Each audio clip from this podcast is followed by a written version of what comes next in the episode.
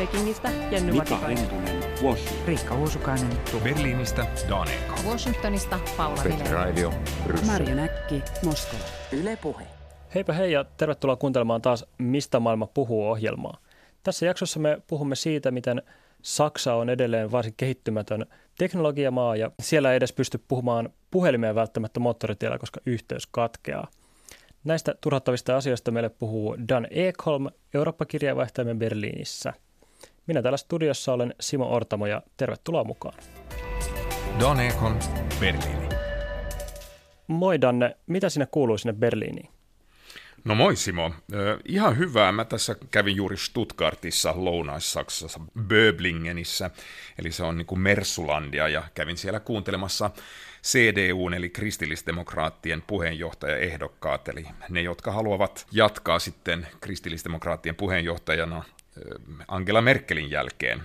Ja hekin alkoivat puhua digitalisoinnista ja 5G-verkon tärkeydestä. Minkä takia he nimenomaan puhuivat juurikin tämmöisestä kännykkäverkosta, että millainen tilanne siellä sitten on sen suhteen? No, pikkuhiljaa saksalaiset havahtuu siihen, että niin kuin Saksan kännykkäverkko, mobiiliverkko ja laajakaistayhteydet kaiken kaikkiaan ovat aika huonolla tolalla. Viimein aletaan sitten niin kuin puhua ihan avoimesti tästä asiasta. Että aikaisemmin, en tiedä johtuuko se siitä, että saksalaiset eivät ole olleet tietoisia tästä tai sitä ei pidetty minkäänlaisena ongelmana, mutta nyt sitä pidetään ongelmana. Minkälainen se tilanne sitten käytännössä on, että miten sulle näkyy käytännön elämässä se, että Saksassa ei ilmeisesti ole ihan niin kuin kaikkein parhaimmat yhteydet? Se, että Saksa on tietotekniikan kehitysmaa, alkaa näkyä aika usein niin kuin arjessa. Esimerkiksi jos liikun täällä Berliinissä metrossa, niin en edes viitsi puhua kännykkään, koska puhelu kuitenkin katkeaa jossain vaiheessa ja se on niin ärsyttävää.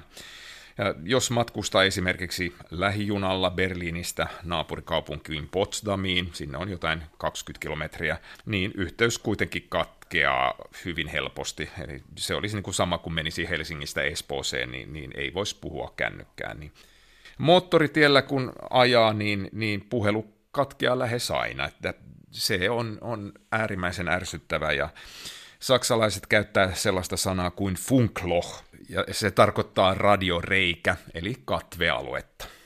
Joo, mä itse tsekkasin, mikä Suomessa on tilanne, niin Suomessahan niin kuin 4G-verkot kattaa 99% suomalaisista 2-3 operaattorista, ja puhelinkeskusteluiden pitäisi olla mahdollista kyllä ihan koko maassa, ihan lukunottamatta paria Lapin kansallispuistoa, tämmöistä erämaa-aluetta ja merialueita. Mitä sitten Saksassa, että pystyykö siellä puhumaan, missä kuinka suuressa osassa maata? No, täällä on sellaisia kyliä, jossa ei pysty puhumaan ja nämä ovat sitten järjestäneet mielenosoituksia, keränneet nimikirjoituksia ja vaatii, että rakennetaan lisää tukiasemia, mutta hitaasti se tämä kehittyy. Saksassa viitataan aika usein Open Signal-järjestön tilastoihin, joiden mukaan Saksan 4G tai LTE, niin kuin täällä sanotaan, on sijalla 32 Euroopassa Albanian jälkeen, mitä 4G-kattavuuteen tulee. Oho. Huonompi 4G-kattavuus Euroopassa on ainoastaan Venäjällä, Armeniassa, Valko-Venäjällä ja Irlannissa. Suomi on näiden tilastojen mukaan sijalla 12. Sitten näin toisen vertailun, se oli tämmöinen kuin P3 Group, jonka mukaan Saksan 4G-kattavuus on vain 75% koko maasta. Sitten tässä Die Welt-haastattelussa tällä viikolla niin Saksan talousministeri Peter Altmaier sanoi, että hän ei viitsi puhua virka-autossaan puhelimessa esimerkiksi niin kuin eurooppalaisten kollegojen kanssa, koska se on niin noloa, kun hän istuu autossa ja sitten puhelu katkeaa. Että on parempi sitten soittaa toimistosta, jossa on niin kuin vakaa yhteys. Ja tätä erään saksalaisen teleoperaattorin johtaja sanoi tässä muutama viikko sitten TV:ssä, että tämä Saksan huono 4G-kattavuus johtuu siitä, että niin kuin Saksassa on niin paljon metsää. Harvoin nauran kyllä itsekin, kun katselen Saksan TV-uutisia, mutta silloin kyllä repesin. Ja syy tähän huonoon 4G-kattavuuteen taitaa kyllä olla jotain aivan muuta kuin Saksan tiheät metsät. Tai metsät varmasti vaikuttaa siellä Lapin erämaissa jonkin verran. Niin siis hetkinen, palataan vielä sekunti siihen, että siis Saksassa on kyliä, jossa ei ole ollenkaan matkapuhelinverkkoa. Se kuulostaa todella hurjalta. Näin on. Muutama viikko sitten perustettiin tällainen sovellus, mobiilisovellus, jolla voidaan sitten ilmoittaa näistä funklöhöreistä, eli niin kuin katvealueista. Silloin kun ollaan jossain muualla, missä verkko toimii, niin voidaan sitten ilmoittaa, että tällä ja tällä alueella ei edelleenkään netti tai mobiilinetti toimi tai edes puhelu. Joo, kuulostaa kyllä jotenkin, en tiedä, tai siis ei kuulosta jotenkin ihan niin kuin Euroopan kehittyneemmän tai siis taloudellisesti vahvimman maan tilanteelta, tai tämä kyllä kuulostaa aika yllättävältä. Miten siellä muuten nämä kännykkäasiat toimii? Et ilmeisesti myöskään puhelimen liittymän hankkiminen ei ole helppoa eikä mukavaa. Joo, täällä on niin kuin suuri kulttuuriero niin kuin Suomeen verrattuna. Että Suomessa kuluttaja on kuningas, siellä niin kuin kilpaillaan kuluttajista. Täällä niin kuin asenne on aivan toinen, että jos käyt niin kuin puhelinoperaattorin luona ja haluat liittymään, niin sinun suhtaudutaan kun se olisi niin kuin viranomainen. Vaaditaan kaiken maailman todistuksia ja ollaan hyvin, hyvin tarkkoja. Ja sitten kun olet viimein saanut sen liittymään, niin siitä on erittäin hankala päästä eroon, mikä sitten johtaa siihen, että kilpailu ei oikein toimi niin hyvin kuin Suomessa. Mä voin kertoa henkilökohtaisen esimerkin tästä. Muutama vuosi sitten, kun mun edellinen työpesti täällä Saksassa oli päättymässä, niin sanoin sitten puhelinsopimuksen irti. 3 kuukautta ennen kuin muutin takaisin Suomeen. Mä ajattelin, että se varmaan riittäisi, mutta nämä Saksan puhelin- tai liittymäsopimukset ovat aina 2-vuotiaita, ja on aina joku tällainen, onko se sitten puoli vuotta ennen kun se katkeaa, niin on se tämmöinen lyhyt aikaikkuna, jolloin voit sanoa sen sopimuksen irti. Ja jos sä et tee sitä silloin, niin se jatkuu automaattisesti. Sitten kun mä sanon, että niin, olen muuttamassa Suomeen, että en tarvitse saksalaista liittymää, niin sitten ne vaatii sitten todistuksia, virkatodistuksia, että olin Berliinin raatihuoneelta, että olin kirjautunut ulos Saksasta, ja sitten piti saada todistus myös, virkatodistus Helsingistä, Helsingin maistraatista, että olen muuttanut Helsinkiin, ja mulla on osoite Helsingissä, että sen takia mä sanon tämän irti. No, ajattelen, että okei, hyvä, vähän byrokraattista, mutta hyvä näin. No, muutama kuukausi sen jälkeen tuli sitten lasku. Se johtuu siitä, että olin sanonut puhelinliittymän irti ennenaikaisesti sopimuksen vastaisesti.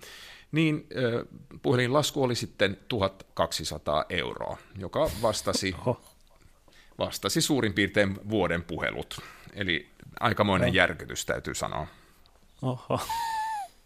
No joo, ei toi kyllä kuulostaa hirveän joustavalta eikä mukavalta.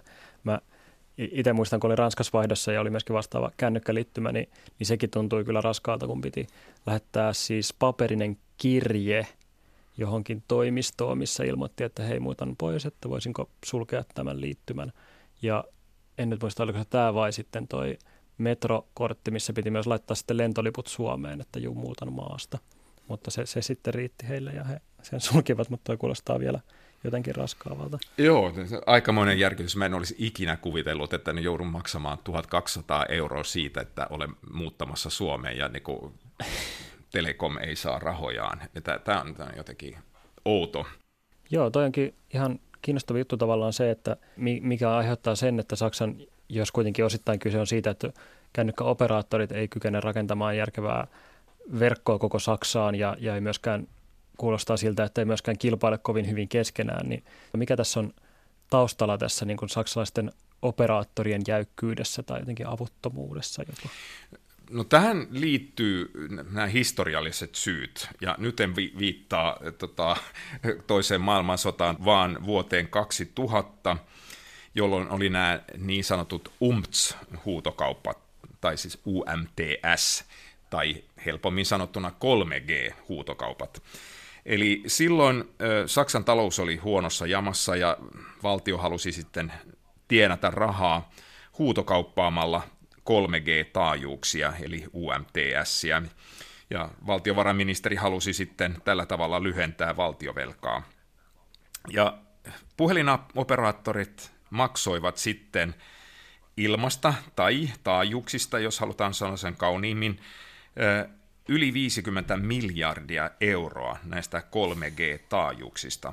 Eli se on yhtä paljon kuin koko Suomen valtion budjetti. No, se on pikkasen yli 50 miljardia nykyään, mutta siihen aikaan se oli just tätä luokkaa. Aika paljon rahaa käytettiin, että niin kuin melkein tapettiin sitä lypsäävää lehmää tällä tavalla. Ja puhelinoperaattorit maksoivat itsensä ihan kipeäksi näistä taajuuksista. Eli ei jäänyt sitten paljon rahaa tukiasemien rakentamiseen, ja tästä kärsitään täällä edelleen. Ja matkapuhelinliittymät ovat kalliita täällä Saksassa. Huhhuh, eli 50 miljardia kerätään edelleen kuluttajilta ja niin säästetään sitten pienissä asioissa. Tähänhän osa kuulijoista muistaa umtskaupat ehkä siitä, että myös Suomi sai siitä aika pahasti takkiinsa. Se oli Suomen historian surkeimmaksikin yrityskaupaksi kutsuttiin sitä, kun Sonera oli yksi näistä firmoista, joka yhdessä espanjalaisen firman kanssa osti näitä oikeuksia 3 miljardilla. Ja lopulta kävi niin, että he joutuivat kirjaamaan sen täysin arvottomiksi nämä ostot. Ja ei muuten tainnut Soneralkaan hirveän hyvin mennä, tuli isoja velkoja ja lopulta sitten yhdistyi Teliaan.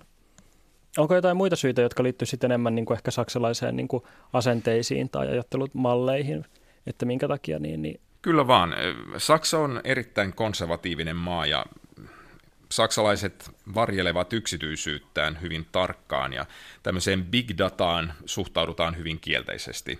Täällä käytetään esimerkiksi aika paljon fakseja edelleen, ja sitten käytetään käteistä, cash is king, eli täällä ei pystytä maksamaan kortilla missä vaan samalla tavalla kuin Pohjois-Euroopassa. Varjellaan sitä yksityisyyttä, ja se näkyy myöskin esimerkiksi siitä, kun viime aikoina on puhuttu näistä vanhojen dieselautojen ajokiellosta. Ja se on jo astunut voimaan. Hampurissa on katuosuuksia, joilla ei voida ajaa vanhoilla dieselautoilla, mutta tätä ei oikein pystytä valvomaan. Hollannissa ja Isossa Britanniassa, jossa on vastaavanlaisia kieltoja, niin siellä pystytään rekisterinumeron perusteella tarkistamaan, että millainen auto se on. Täällä ei sellaista sallita tietosuojajuttujen takia. Se vähän niin kuin kertoo siitä konservatiivisesta asenteesta, joka vallitsee tässä maassa. Mutta täytyy myöskin muistaa, että tähän on joku syy. Osa saksalaisista ovat viime vuosisadalla kärsineet 2 diktatuurista. Ensin natsidiktatuurista ja sitten DDR:n kommunistisesta diktatuurista. Eli ei suhtaudutaan luottavaisesti viranomaisiin samalla tavalla kuin meillä Suomessa, ei luoteta yrityksiin. Se on niin kuin saksalaisten selkäytimessä eri tavalla kuin mitä meillä. Joo, toi muuten varmaan selittääkin sen aika monilla saksalaisilla Facebook-tutuilla, mitä on ollut, niin on aika usein niin kuin salanimi tai jotenkin pelkät etunimet käytössä siinä palvelussa, että oma nimi ei kuulu heidän mielestään amerikkalaiselle suuryhtiölle. Dan Ekholm, Berliini. Puhutaan seuraavaksi siitä, että mitä Saksassa sitten on ajateltu tehdä tälle asialle, tälle teknologiselle jälkeenjääneisyydelle. Mä itse luin Reutersin uutisitun äsken, jonka mukaan Merkelin hallitus kokoontui marraskuun alussa viikonloppua viettämään ja miettimään, että miten Saksalle saadaan tekoälystrategiaa. Ja tämä kuulostaa aika ehkä hassulta verrattuna siihen, mitä just kuultiin siitä, missä vaiheessa he oikeasti on näiden asioiden kanssa. Joo, tietoisuus on kasvanut ja ollaan huomattu, että Saksassa ollaan jälkijunassa, ja että tämä on haitallista Saksan teollisuudelle, ja sen takia yritetään nyt tehdä asialle jotain. Nyt tammikuun puolella niin huutokaupataan näitä 5G-taajuuksia, ja nyt ei haluta toistaa niitä vanhoja virheitä, mitä tehtiin silloin vuonna 2000, jolloin tämä UMTS tai 3G huutokaupattiin, vaan nyt halutaan, että se olisi niin kuin kohtuullista, jotta näillä teleoperaattoreilla olisi tarpeeksi rahaa investoida verkkoon. Otetaan yksi esimerkki siitä, miksi tämä on niin tärkeää. Puhutaan tästä älykkäästä liikenteestä ja itseohjautuvista autoista. Ja jotta sellainen olisi mahdollista, niin tarvitaan hyvin toimivaa 5G-verkkoa, joka reaaliaikaisesti ilmoittaa, missä joku ajoneuvo liikkuu ja missä muut ajoneuvot ovat lähiympäristössä. Muuten ne törmää toisiinsa ja sitten se ei toimi. Ja nyt saksalainen teollisuus todella haluaa, että tämä toimii. Nyt ei haluta niinku myöhästyä tästä junasta, että niinku itseohjautuvista autoista, ja nyt satsataan todella paljon tähän. Ja no, jos otetaan tällainen vertauskuva, että niinku Saksa on kuin iso laiva, joka kääntyy hitaasti, mutta sitten kun ne todella panostaa johonkin, niin ne todella panostaa johonkin, ja sitten siitä tulee jotain, joten uskon kyllä, että tiedostetaan, ollaan tietoisia tästä ongelmasta nyt, ja nyt yritetään panostaa tähän 5G-verkkoon, ja joten ehkä Saksa sitten sijoittuu paremmin tulevaisuudessa kuin sijalle 32 Albanian jälkeen. Joo. Voisi kuvitella, että heillä pitäisi ainakin varaa siihen olla. Ja tuo autoteollisuus kuulostaa minusta aika hyvältä esimerkiltä siitä, miten niin kuin ihan näppituntumaltakin voisi sanoa, että kaikki vanhat ja perinteisetkin teollisuuden alat oikeasti tarvitsee nykyään niin kuin jonkinlaista tietotekniikkaa tai todella älykästäkin teknologiaa niin kuin tuekseen. Entä sitten se, että jos Saksa, paitsi että on näitä vanhoja teollisuusfirmoja, niin sitten tietenkin myös yrityksiä, jotka nimenomaan toimii tällä teknologia-alalla, ja mä en kyllä kovinkaan montaa saksalaista tällaista yritystä, että Facebook ja Google on Yhdysvalloista, ja muutenkin ehkä nämä ketterimmät firmat tulee jostain muualta kuin Saksasta, niin onko siellä puhetta siitä, että Saksa olisi jäämässä jälkeen tällaisessa startup-maailmassa tai teknologiayritysmaailmassa? On, mutta kyllä täällä niin Berliinissä on myöskin startup-yrityksiä. Tämä kaupunki houkuttelee kyllä luovia ihmisiä, älykkäitä ihmisiä, jotka kehittää näitä, ja kyllä näitä löytyy. On ongelmia, mutta kyllä on tulevaisuuttakin, ja panostetaan tähän. Ja sitten on tällaisia yrityksiä, kuten esimerkiksi Bosch, joka haluaa älykkäitä jääkaappeja tai kodinkoneita muutenkin, ja satsaa siihen todella paljon. Niin kyllä sitä teknologia löytyy, ja tämä on insinöörikansaa kuitenkin, niin kyllä, ehdottomasti. Joo. No, miltä sitten näyttää, että onko siellä jollain tavalla myöskin ehditty edistymään näissä asioissa, että kun mainitsit, että olet asunut Saksassa aikaisemmin ja nyt uudestaan, niin onko siinä jo eroa havaittavissa? On. Mä oon onnistunut saamaan nopeampaa laajakaistaa kotiin ja myöskin tähän mun toimistoon, niin se on niin kuin edistysaskel sinänsä, että ennen oli niin kuin kuparikaapeleita, nyt on valokaapeliyhteyttä aika moneenkin paikkaan. Että kyllä hitaasti, mutta varmasti tämä sitten laajennetaan. Että kyllä niin kuin mennään parempaan suuntaan, ja se, että tämä tietoisuus siitä on kasvanut ja että siitä puhutaan paljon, niin paine kasvaa. Dan Ekholm, Berliini. No, tähän lopuksi mä kysyisin sinultakin vielä tällaisen suosituksen, eli suosittele meille ja kuulijoille jotain kirjaa, elokuvaa tai vastaavaa, joka kertoisi meille lisää Saksasta. Kyllä. Mä oon miettinyt tähän. Löytyy paljon. Tämä on iso kulttuuri ja paljon mielenkiintoisia ilmiöitä. Mutta suosittelisin kuitenkin tätä uutta TV-sarja Babylon Berlin, joka näytetään myöskin Ylellä, ja se löytyy Areenasta. Se kertoo Saksasta vuonna 1929, aikana, jolloin elämä oli vapaata Berliinissä, oli ihmisiä, jotka kärsivät edellisestä maailmansodasta. Se kertoo sekasorrosta, dekadenssista, sotatraumoista, väkivallasta, joka kytee pinnan alla, ja poliittisista ääriilmiöistä. Vuonna 1929 oli sellainen käännekohta. Muutama vuosi sen jälkeen natsit pääsivät valtaan, mutta kukaan ei edes voinut kuvitella, että näin tapahtuisi. Mutta tämä kertoo siitä, miten askel askeleelta Saksa muuttuu.